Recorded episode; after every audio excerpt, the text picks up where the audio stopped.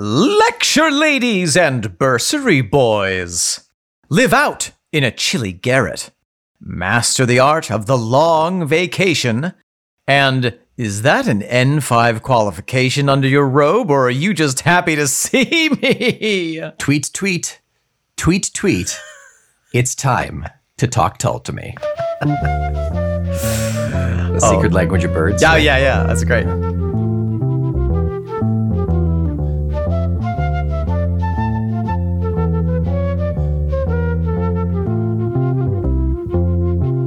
Welcome back. I am Professor Omen Thomas Sade. And I am T.A. Nick McGill. Together we are your hardest course to pass, the Feckless Momes. And this, my sweet little chickadees, is Talk Tull to me. A nighttime matriculation in these hollowed halls of prog rock, in which Newsletter Nick and Open Examination Omen will defend our theses on the literary significance of each and every track that refractory rock band Jethro Tull have ever presented viva voce to the advisory board. We will provide a glory grant for the Andy Giddings graduate student. We will profess the prodigious prospectuses of D. Muse Stone Perry, and we will blast pass our B1 examinations of the Common European Framework of Reference for Languages with Martin Lancelot Barre as our apt tutor. And if we can properly utilize the Oxford comma and not make an Eton mess of our homework, we may one day dream of passing our A levels and the continuous assessment of the prog professor, the coursework curmudgeon, the Freshers Week flautist, the Highlander with highest honors, a singer with a summa cum laude in solipsism, a man who's never heard of a word limit, Ian Accreditation Anderson. I want a certificate from his accredited university. yeah. Do you know what an Eton mess is? It sounds so familiar. I don't. It's a dessert. Is it really? Yeah, Eton is one of the big old colleges. E A T O N? Is that right? E T O N. Maybe there's an A in there. Oh, okay. What is it? I don't know. I've never had it. I've never been to Eton.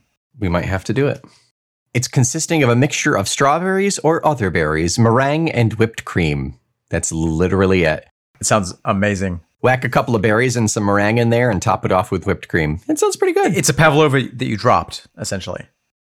yes, it's a deconstructed pavlova. Yeah. Exactly. Yeah. Wonderful. Nick, welcome back to the podcast. We are here to get schooled in the lessons of Jethro Tull. What is the coursework that we have the pleasure of talking Tull about here at this very lecture? We have studied long and hard and are prepared for the oral examination of Sparrow on the schoolyard wall. Oh, I'm really excited about this one. I actually really, really enjoyed this song. I mean, I know I say that about every song on this album. But it's it's not untrue about this song. It's not. this time, I'm not lying. You've lied about one song on this album, and we'll never know which one it was.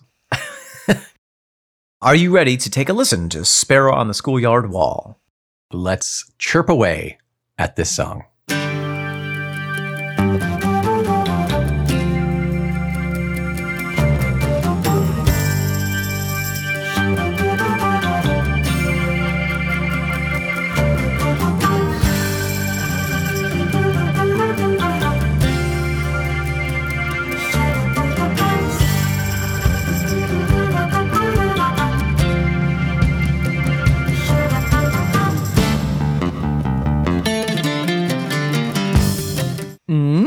McGill! Omen. Nick McGill! Omen. That was Sparrow on the schoolyard wall, and what a beautiful little ditty it is. Mhm, mhm. It is quite the ditty. It is uh, about a five and a half minute ditty, even. Yeah, doesn't feel laborious though. Doesn't feel long. No, no, even with that that two minute fade out at the very end, Yeah. it it it doesn't feel that bad. No. Fascinating intro. Often we talk about the introductions to Jethro Tull songs being uh, slow layers, where you have one thing Hmm. setting the mood, then something else comes in. Pretty much every instrument is represented early on in this very beginning intro. Very quickly. You have the bass palpable, you have the organ being ominous and sexy, you've got a flute riff, you can hear the mandolin, a little bit of percussion. So everything's kind of in that mix. Yep. Tambo, we get some bass drum, we get Martin stinging. As you mentioned in the intro, our keyboards this week are Andy. Yes. Andy Giddings comes in with uh, with keys on this one, and you can tell that there's a little more flavor to it than Ian's hermetically sealed keyboards. there's something more to it, I think. I imagine Ian plays the Fairlight CMI the way that boomers type on the keyboard, you know, with one one finger. Hunting and pecking, yeah. no, of course Ian's a great keyboard player. He can do anything he wants, Yeah. but it's nice to have Andy Gidding and, you know, have a specialist in there. Yeah, absolutely. Speaking of the specialists, Mr. David Pegg coming in at about 28 seconds with a lovely bass riff.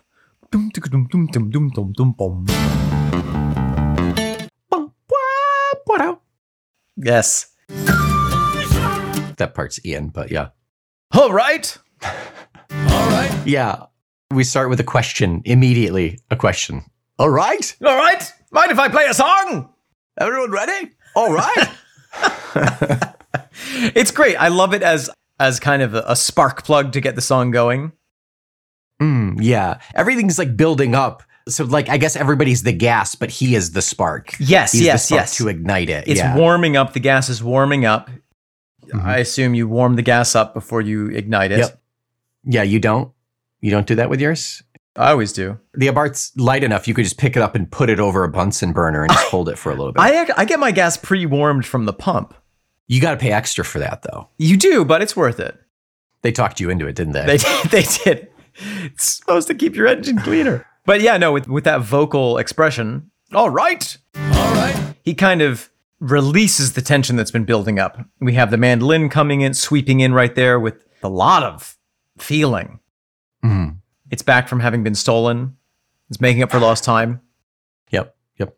Yeah, it kind of spills over. Everything spills over at that point when, and it's just kind of like, you know, you have, I forget what it's from, but you ever see that representation of the ocean where it's like, it's like horses running as a wave? Yeah, sure. You know, that's what it feels like to me. It's just everything's just like, whoa. It's where you you've taken a, a tumbler and you've filled it up past the edge of the tumbler using just the surface tension of the water. That's right. And then Ian's voice is like dropping a little bit of Dawn dish soap, That's it. breaks the surface tension.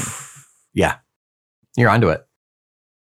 The mandolin is interesting in this because it is really the forefront of the strung instruments here. It's even Martin is kind of at least in the mix that I'm listening to on the speaker that I was listening to it.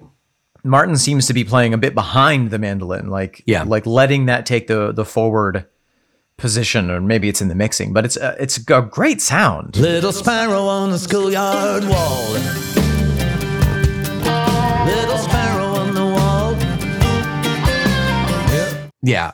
Until that breakdown, that big breakdown at the end. Sure, But yeah, he's just in it for the stings at this point. He just pops up, goes, pow, pow. yeah, Meanwhile, the entire time, the, the Mando's ripping around along under the background. yep. But the Mando is not, it's not terribly folky this time. It's more practical, I guess. It's practical mandolin. Yeah, it is. I'm trying to think of what how to compare it because it you're right, it's not being played in a traditional Irish style. It's not being played in a bluegrass style. It's almost being played as if it's a guitar in a way. Kind of, yeah. It's being played in a rock style, I guess. We do get a couple of moments somewhere around the two minute and a half or, or two minutes, somewhere in the two minute minute The minute of twos. between Yeah. the minute of two and the minute of three. Gotcha. Ian has the the line, and I don't want to play the piper here. I'm only banging on a mandolin. hmm When we hear the mandolin go boom ticka dum dum dum dum dum bum bum, And I don't wanna play the piper here. I'm only banging on a mandolin. And anyway, you're just a little sparrow. kind of that same riff that the that the bass had done before. Yeah, right. that's as close as we get to anything approaching traditional mandolin playing. I would say. Right. Yeah. Yeah. Picky, fun, not really tremolo, just kind of just just there, just using it for the instrument that it is without worrying about a style or a particular version of uh, playing. Which what could be more true to the history of Jethro Tull? Nothing, nothing more, Nothing at all. nothing. Actually, the mandolin in this song is is uh, it's not credited, but it's actually being played by Big Riff. Really? Yeah, they brought him back for this one track. He was on his way. His probation officer was like, "Hey, we're in town. Do you want to?" Yeah. It was basically like a make a wish. Like, all right, let's let him before was he last taste goes of to jail freedom for life. for grand larceny. Boy, there are some really interesting. So this is a again, we're still in the blues milieu, as it were, the kind of American, yeah. the American sound here with this album. Mhm. But there are some really fun rhythmic details that I think make this song delightful. Mhm. It's in 4 4 and it doesn't deviate from that as far as I can tell. For example, there's a great. Oh, okay. In the second verse, there's nothing wrong with sparrows, but try to be a sparrow hawk, hunting in the evening and floating in the heat of the day. You might. bah, bah, You might, uh, might acquire some predatory instincts. There's nothing wrong with sparrows, but try to be a sparrow hawk. Hunting in the evening and floating in the heat of the day. You might, might acquire some predatory instincts. I think that that is so cool because it's unexpected. You might, might. I. It's completely unnecessary. You Yeah. might acquire some bread. I just I love the way that he scans it because the scansion on this song in general is pretty straightforward. Yeah, that's true. But he has some moments that even um, don't stay forever in your limbo. Fly before you fall. Don't stay forever in your limbo fly before you fall. Little sparrow on the schoolyard wall. he's going back and forth between staccato and legato hmm with the words, and I find it interesting.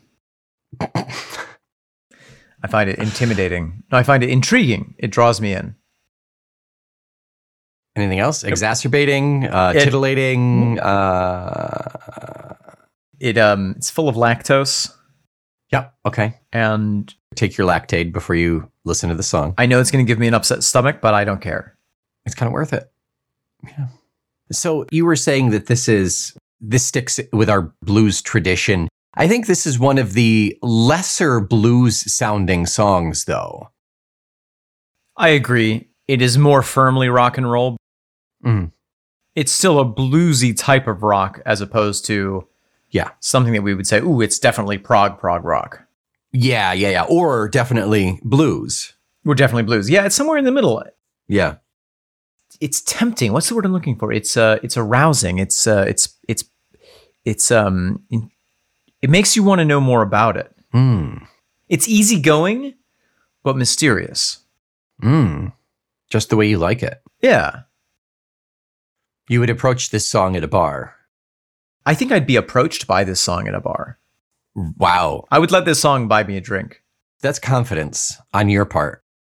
I would stand and wait and like sigh And bat your eyelashes at it. until the song came and hit me up. What Jethro Tull song would, would hit on me at a bar? Um, wow, that uh, that was not a question I was expecting. Um, one of the really string-heavy acoustic ones, Mm-hmm. Mm-hmm. and it would hit on you by coming over and telling you its its life story, and then crying. Well, I mean, you got me to a T, so um, It would, it would work. Let's move on. Let's move on. It would use the tactic of like, I'm all out here all on my own. I just need someone to, some mustachioed man to protect me. I'm a sucker. Yep. I'm a sucker for the damsel. Yeah. Gotta say. At 250, we've got a great short flute solo.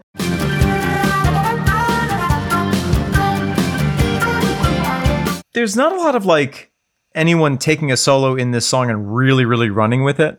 Yeah. It's all short bursts. Yeah. That last chunk, that like 345 on Martin's pretty forward there, but he's really he's trading off back and forth with Ian Yes. on the flute and the electric. And it's never sustained. It's never like this is Martin's part. Wow. It's just like phrase, phrase, phrase, phrase. All the while, everybody else in the background is still knocking the shit out of it.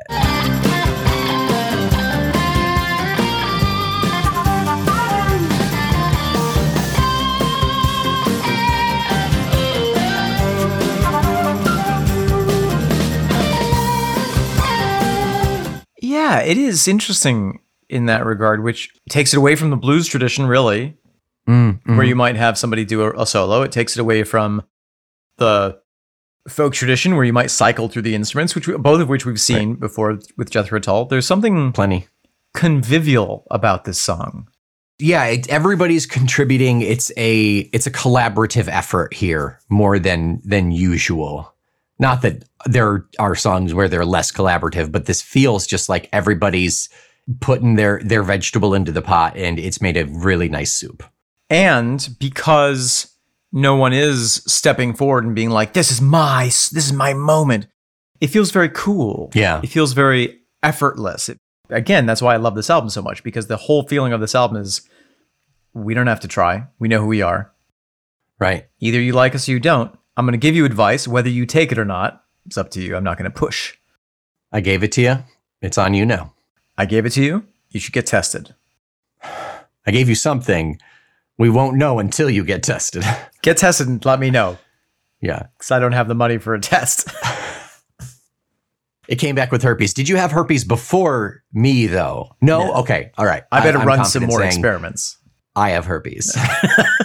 By, by deduction. Oh boy. Goodness. At 338 around there we actually return to the sound of the intro Mhm.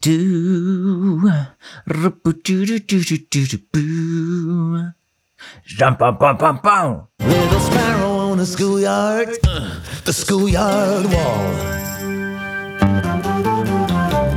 Little sparrow on the schoolyard wall. almost a false ending before we get into that really big wind down. Yeah. It feels like they're wrapping up there, and they could very well have done the go back to the original sound, fade out, come back in, and then rip for the rest of it, but they don't even bother with that. No need. No need on this one. No need. They'd have to change their shoes. Yeah. It hurts to bend down At this point, at this point. yes. It might. yeah. Nick, welcome. Hello. Hello, here we are. Have we here any correspondence? We have ourselves a handful of things that I'd like to rip on right through. And it's my hand! Oh, no, Mary, I've been holding these up for the last three months. hands to yourself, uh, I believe, is, is the rule that we've established. I like the Britney Spears song where she says that I keep my hands above the bed sheets. Yeah, yep, that's what I think of when I I think of you when I hear that song. Yeah.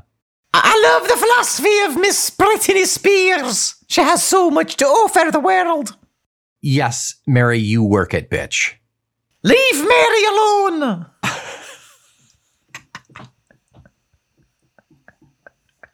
Anyway, thank you, Mary. Thank you for that. I appreciate you holding up those cue cards. so to begin with, YouTube viewer Nuntius Legis, Oh my goodness. which I believe roughly translates to I choose a messenger. I did my homework. In Latin? Yeah, in Latin, yeah. Wow. Requested that we have subtitles activated on our YouTube videos. I didn't realize that we didn't. I didn't either. I'm so ashamed that it took so long. It never occurred to me. So I went through and I, I activated them for all of our videos. Great. Fair warning, they're auto generated. So Yeah. who knows what they may say at certain times. 80% accurate, much like Yeah. our actual discussions.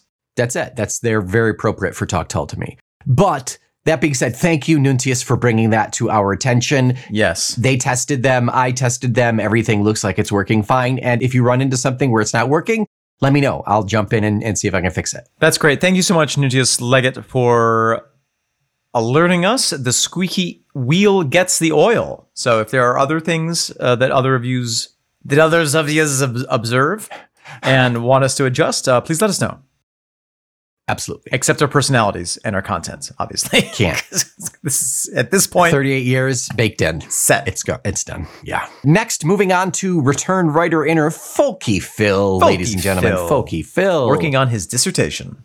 Folky Phil was one of the lucky folk who was able to attend the Jethro Tull Christmas concert in Old York. From Folky Phil, the Christmas concert in Old York certainly was a rare and remarkable experience. The acoustics in a hugely tall, 1300 years old stone cathedral are unique and have more reverb than a Fleet Foxes album. This is great for deep rolling bass and soaring treble notes such as organ and bass, flute and choral singing. The Minster's own huge pipe organ was featured, as was guest choir but also means that every drum strike echoes forever, and so the overall sound quality was often rather chaotic by the time it reached me at the far end of the nave. Hmm.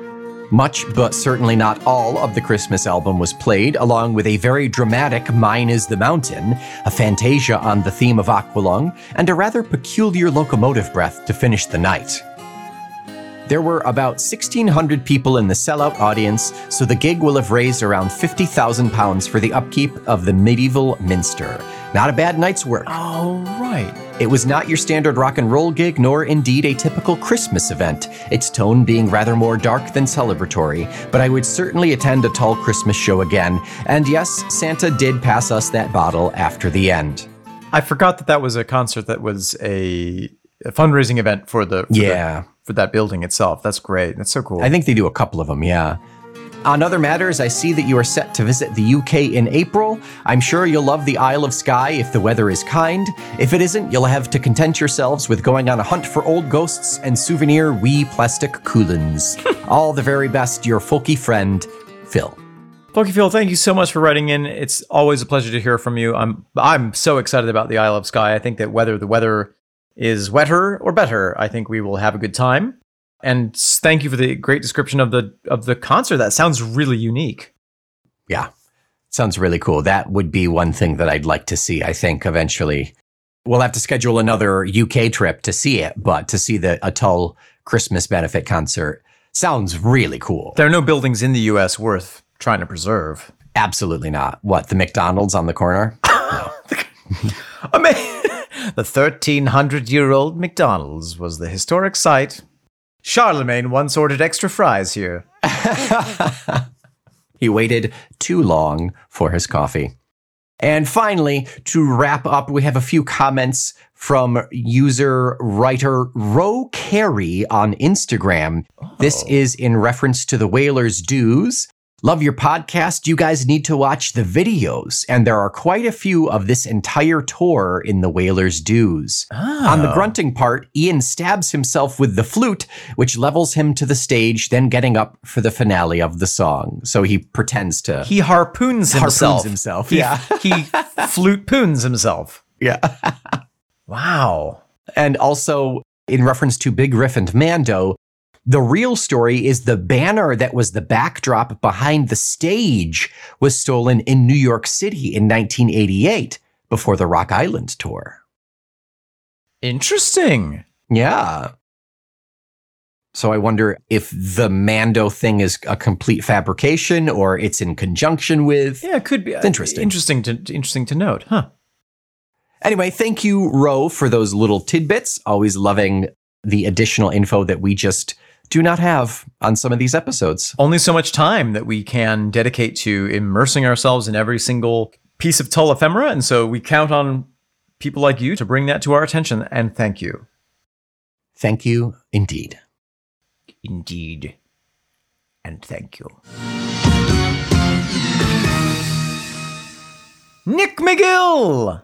Omen Thomas Sade. What is a schoolyard wall? And why is that referenced? Well, I'm assuming a schoolyard wall is the wall that separates the schoolyard from the general populace. Yeah, much more popular, much more common in the UK than it is here. Although I suppose you would see that sort of thing in cities. Usually it's a fence. Or a private school. Yeah. Yeah, yeah. Even in some of the older New York cities, you'd have an actual wall. I think, you know, if they've been built recently, they're usually fences and make it look like a freaking prison. Yeah.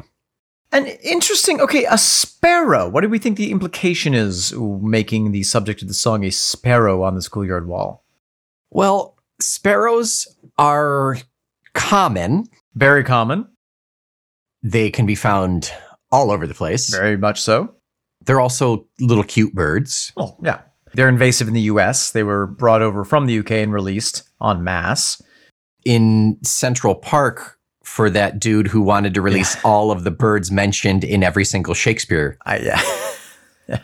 like a lunatic. Fucking weirdo. Just eat all of the food mentioned in Shakespeare. Yeah, I know. You know, like Yeah, throw a it would be party. way less ecologically damaging. Yeah, but yeah. He was like, I'm doing a great thing. Everyone will thank me. Also, sparrow could be a term of endearment question mark for a young child, a young girl, You took the words right out of my beak. whether it's sexual or just like familiar. Yeah. Yeah. So I think that we're on the right track. And I think all of those things will come into play as we discuss this. It's it's interesting that there is this sublimated theme or implied theme of sexuality, but also then the song specifically states that that's not what's going on. Hmm. If we jump down to the the bridge of, well, I don't want to be your daddy. I don't want to be your engineer of sin. Well, I don't wanna be a daddy. Don't wanna be your engineer of sin. Look, girlie, I'm not trying to gut into your pants.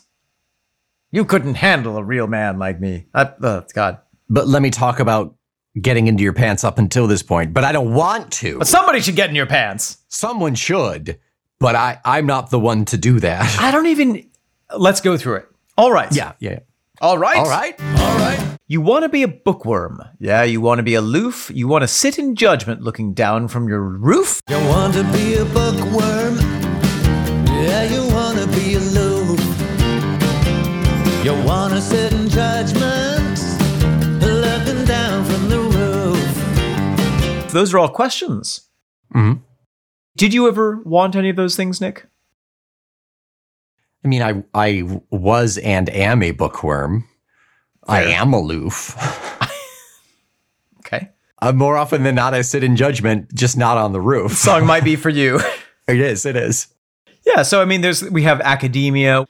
There's a tendency within highly academic institutions, specifically, but also highly academic people or academically institutionalized people, to think of themselves as better, as separate from society, Mm-hmm. to be in one's ivory tower, to be on one's high horse. All of that sense of elevation. High tower, your ivory horse. Yeah. So he's saying, "Oh, this is I, look, I'm pegging you. Peg me, please." This is what you want. Yeah. Is is this what you're going for here? Right. Like I see the the path that you're going down, and I have some thoughts about it. Yeah. I kind of like the all right, like it, it works musically, like we were talking about, but it also feels to me like a little bit like he's climbed to the top of the wall to get to her and he's like, he's brushing himself off. He's like, all right, so you want to be a bookworm. It, it's that's amazing. I love it. No, there's nothing in here that says that the subject of the song is a is a lady. It could be a young man. That's true. Yeah. This could be, you know, sitting at the pub and Mr. Fancy Pants comes in, already sporting leather patches on his sleeves and bringing the whole Yeah. Encyclopedia Britannica on to have half a pint. And the the old geezer's like, "Listen, kid, Yeah. We have certain imagery, but it can be applied in, in other situations for Yeah. sure.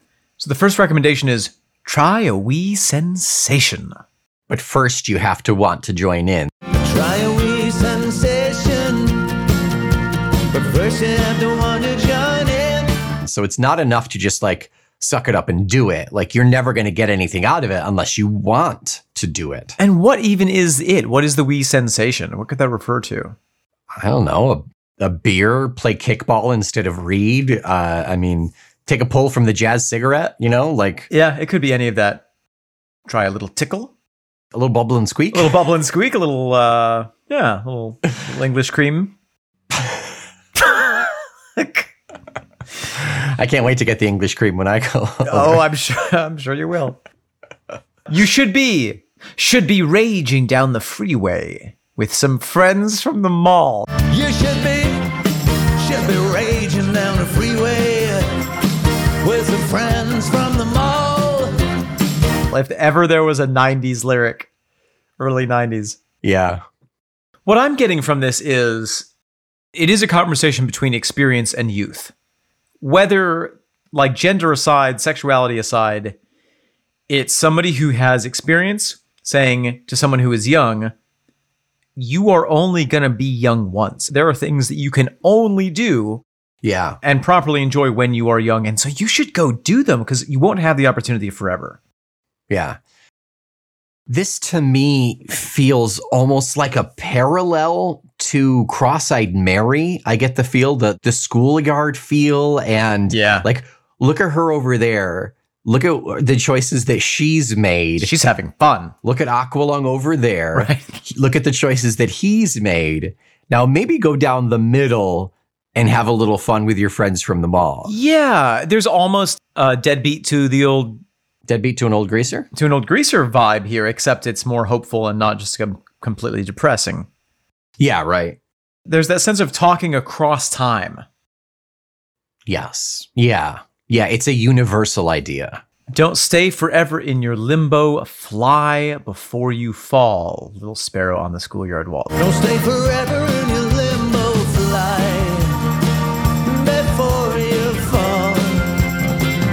Little sparrow on the schoolyard wall. That I love, and I think that is kind of the the chewy nugget of the song itself. I feel like that's really the thesis. Fly before you fall.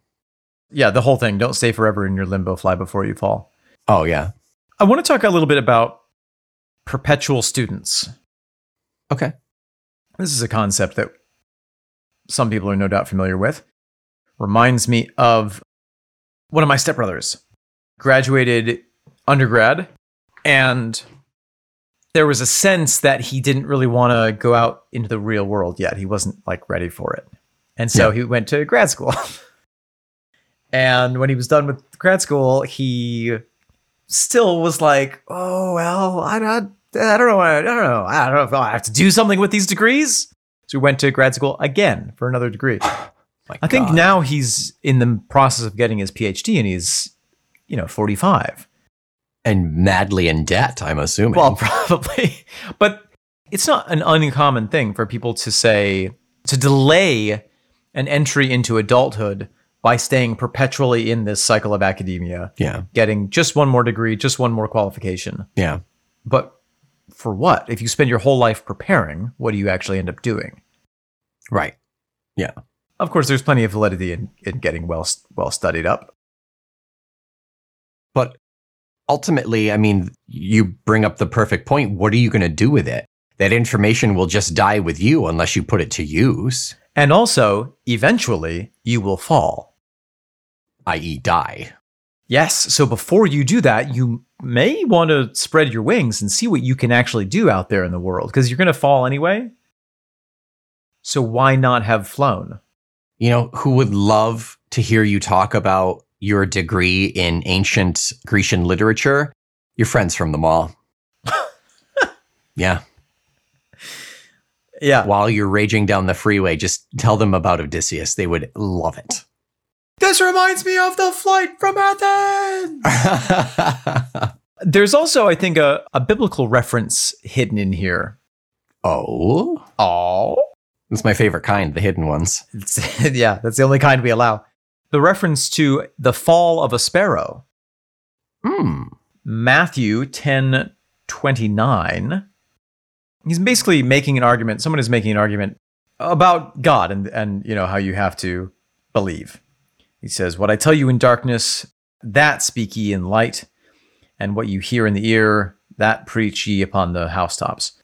He says, Are not two sparrows sold for a farthing? And one of them shall not fall on the ground without your father. But the very hairs on your head are all numbered.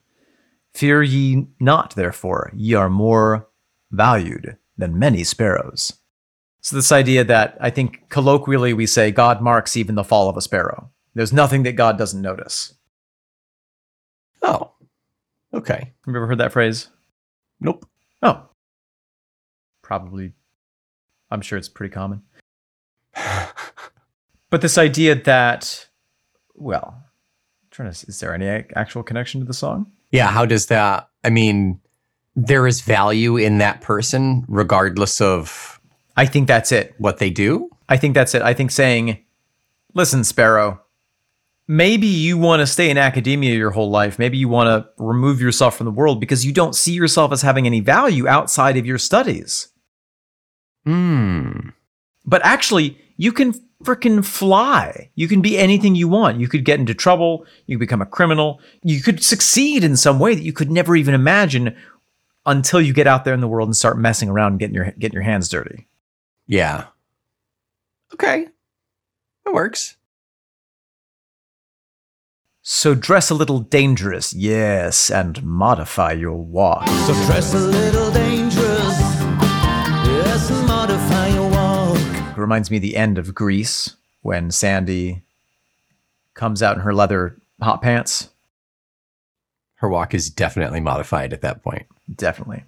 There's nothing wrong with sparrows, but try to be a sparrow hawk. There's nothing wrong with sparrows, but try to be a sparrow hawk.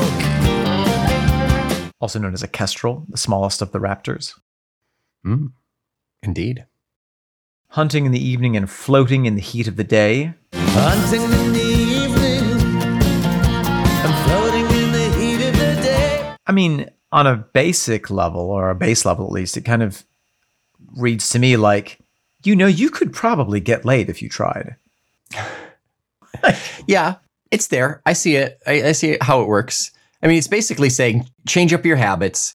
You go to bed at 7:30 with a, a cup of warm milk.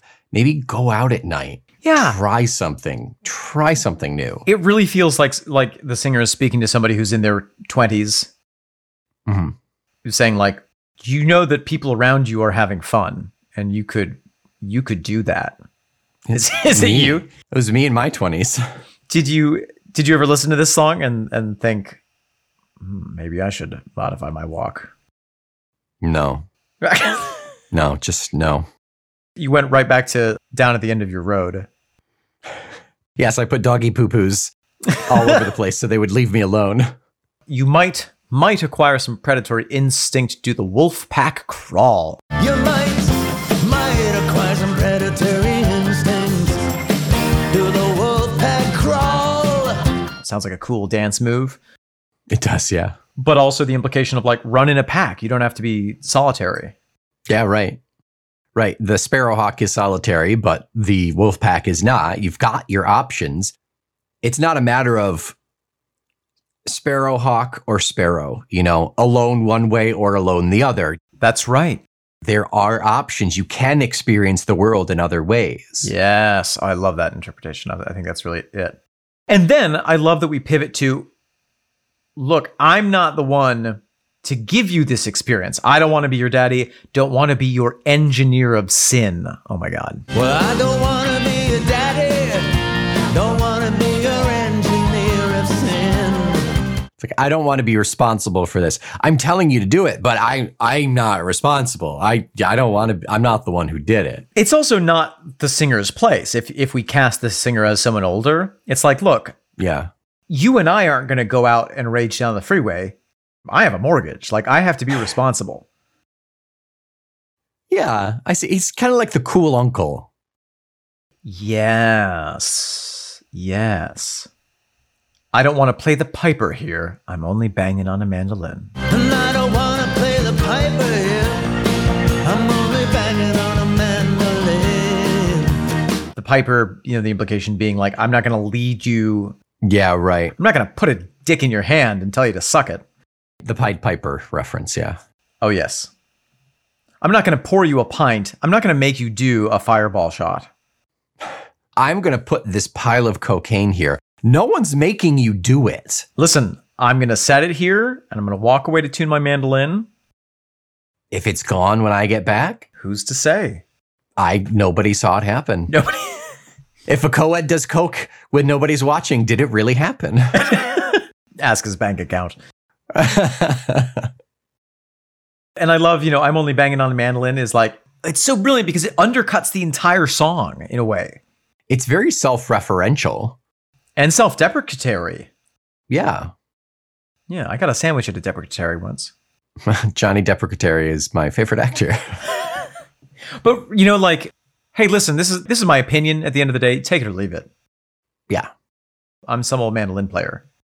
Right, right, right, right. Yeah. Maybe what I've become in my experience just is not feasible to you. Too cool for you. It's not an existence you want, you know? Not everyone can have as much fun as I had when I was your age. Working at a Renaissance festival. I, I mean, we had some good times. you did. you didn't have any fun the entire six years you worked at the Renaissance Festival. I made sure not to. no. Hmm. As soon as you started experiencing a wee sensation, you were like, "Sphincter, engage!" This can't be good.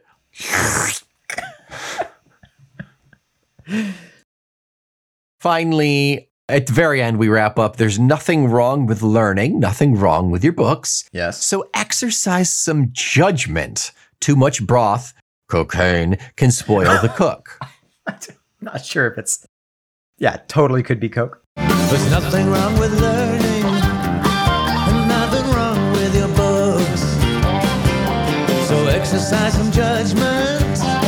Too much broth can spoil the cook. That's an interesting turn of phrase. A play on too many cooks spoil the broth. Right, right, right, right, right.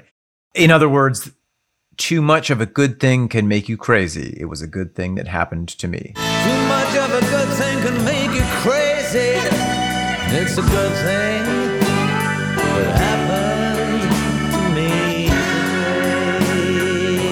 That's coming up. That is That's still lo- that's still loving still you loving you tonight. tonight. That's two out, two away. Yep. But that idea that, look, learn, get your degree, that's awesome. You should do that. But don't Yeah. do it too much. Don't do it to the detriment of your existence. Life experience, yeah. Yeah. Feel a little sensation and know when it's time to join in. Moderation doesn't have to be all one thing all the time. And that's our lesson. You know, this song, when I was that age, actually really did speak to me. I think that's why I like it so much.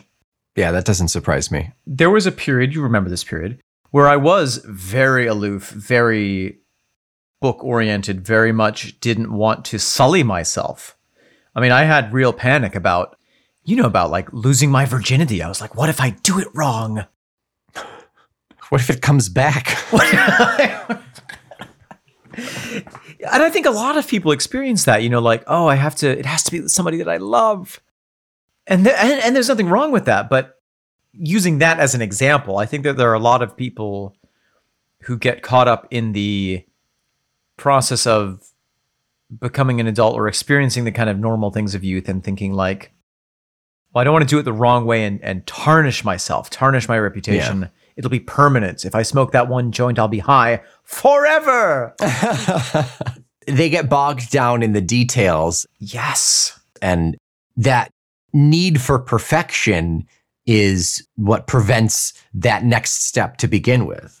Yes. And I think the thesis of this song, and I remember maybe I just seemed like the kind of person who needed a lot of unsolicited advice when I was a, a kid. But I remember somebody at some point saying, like, you have to at some point get your hands dirty. Like, that's the only way to experience life. Otherwise, it's all theoretical. Yeah. It reminds me of, you remember um, at Sterling, we had the old mantra when it came to improv dare to suck. Sure do. Yeah. And Michael Riley, curmudgeon that he was, and mentor, would often say, Yes, dare to suck. But what if you dared to be good? Yeah. I think there's something of that in here. It's like, yeah, in order to fly before you fall, you have to take a jump. So you have to dare to fall in order to mm-hmm. f- fly, but then you should dare to fly and see what see what could happen. That's it. It's not if you dare to suck, you just you just accept sucking. No. You know, that's that's the learning process. That's the step to get to good, to flight, Exactly. to a very expensive coke habit. the theme of the episode. Right, Sparrow exactly, on the yeah. schoolyard wall. Subtitle: A very expensive cocaine habit. Yep. By Jethro Tull. Yeah. It's the subtext. It's there. I feel it. I'm sure that Ian Anderson has never done coke in his life. Probably not. Closest he's ever gotten was when he put talc powder in his shoes. Ooh, ooh, it tingles. Yeah, I shan't. Ooh. I shan't be doing that again. Ta- Take them off immediately. I need Wash to them out. Shona, wash my shoes. Martin, are you sure it was foot powder? Bolivian marching powder, more like. Did you ever do anything fun, Nick? You've known me for 28 years? I'm still No. waiting. 28 years? No, when did we meet? 20 we met at 15. So 13 years. No, 23 years. There we That's it. That's the math. Math.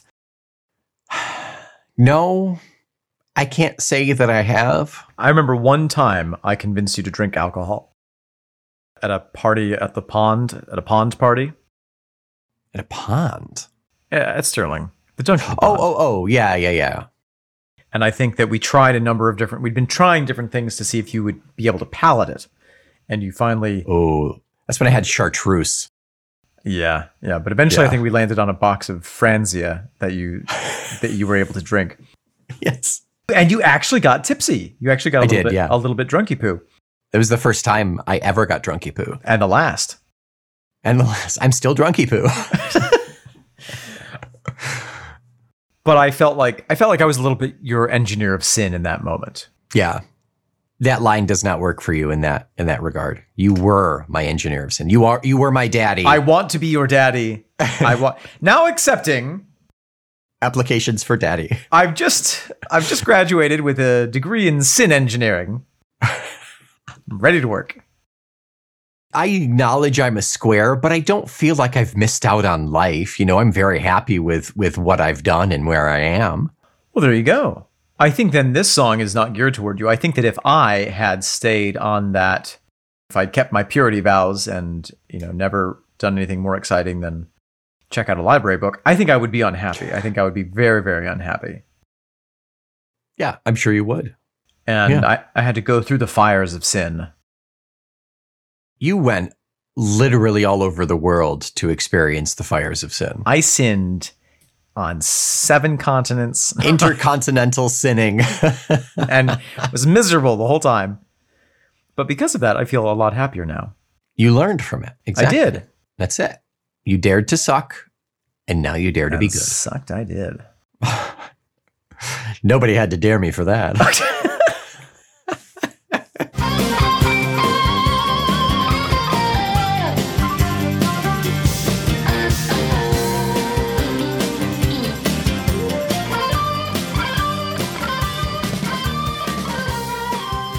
Omen.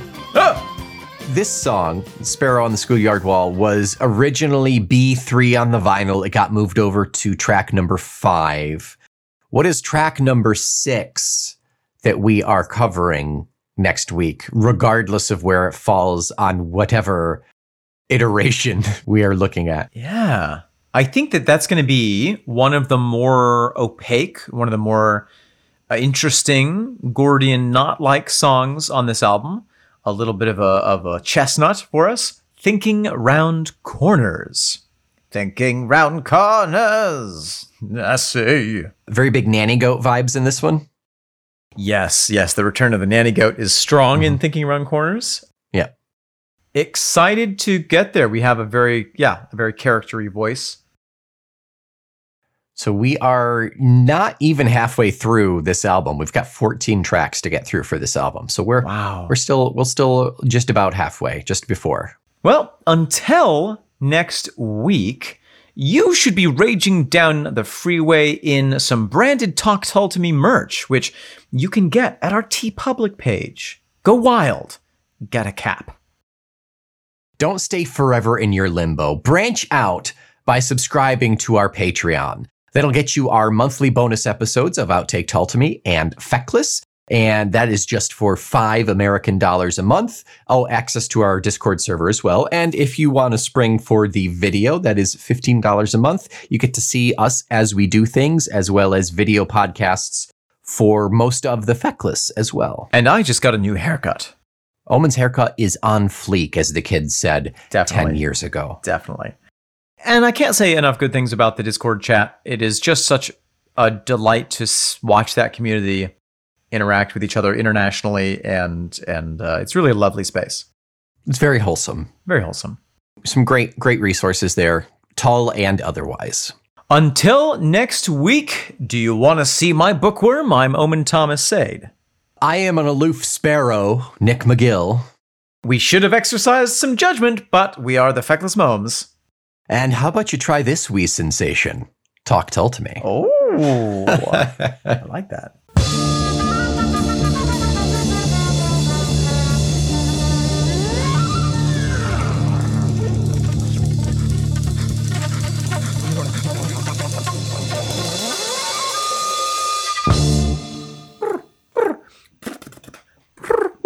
Packet seeds.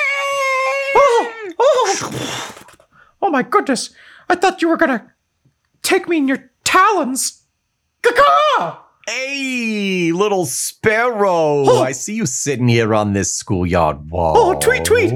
I was just picking some uh, some grains out of the cracks. The uh, the grasses are really prolific this time of year. I read about them.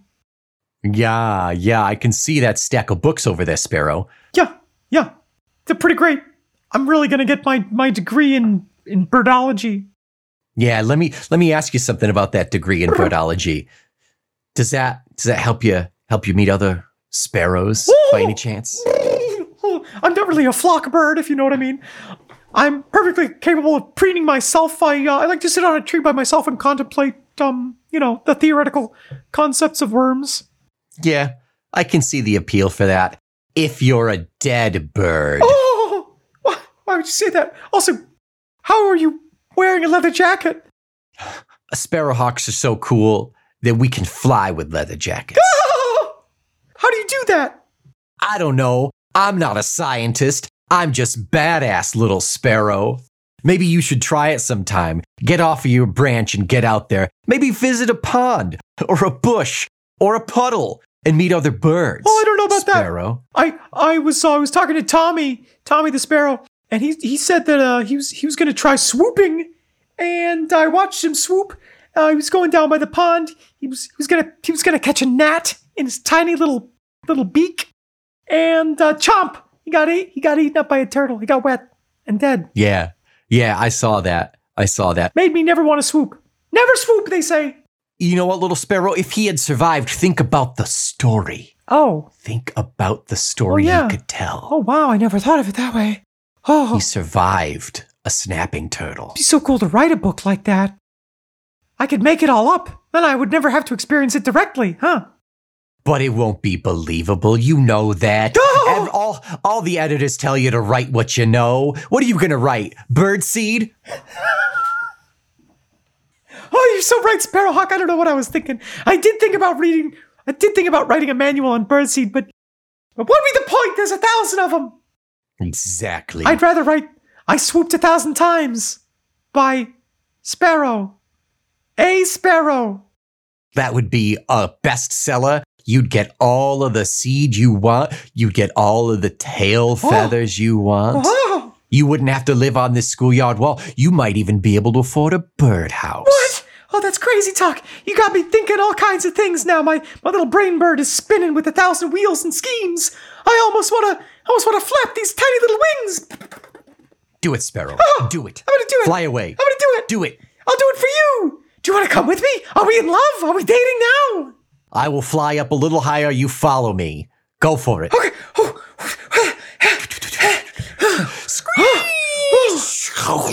Well, that was the easiest lunch I've had in a while. I guess I'll go listen to Talk Tull to Me, which is a proud member of the Feckless Momes Audio Network.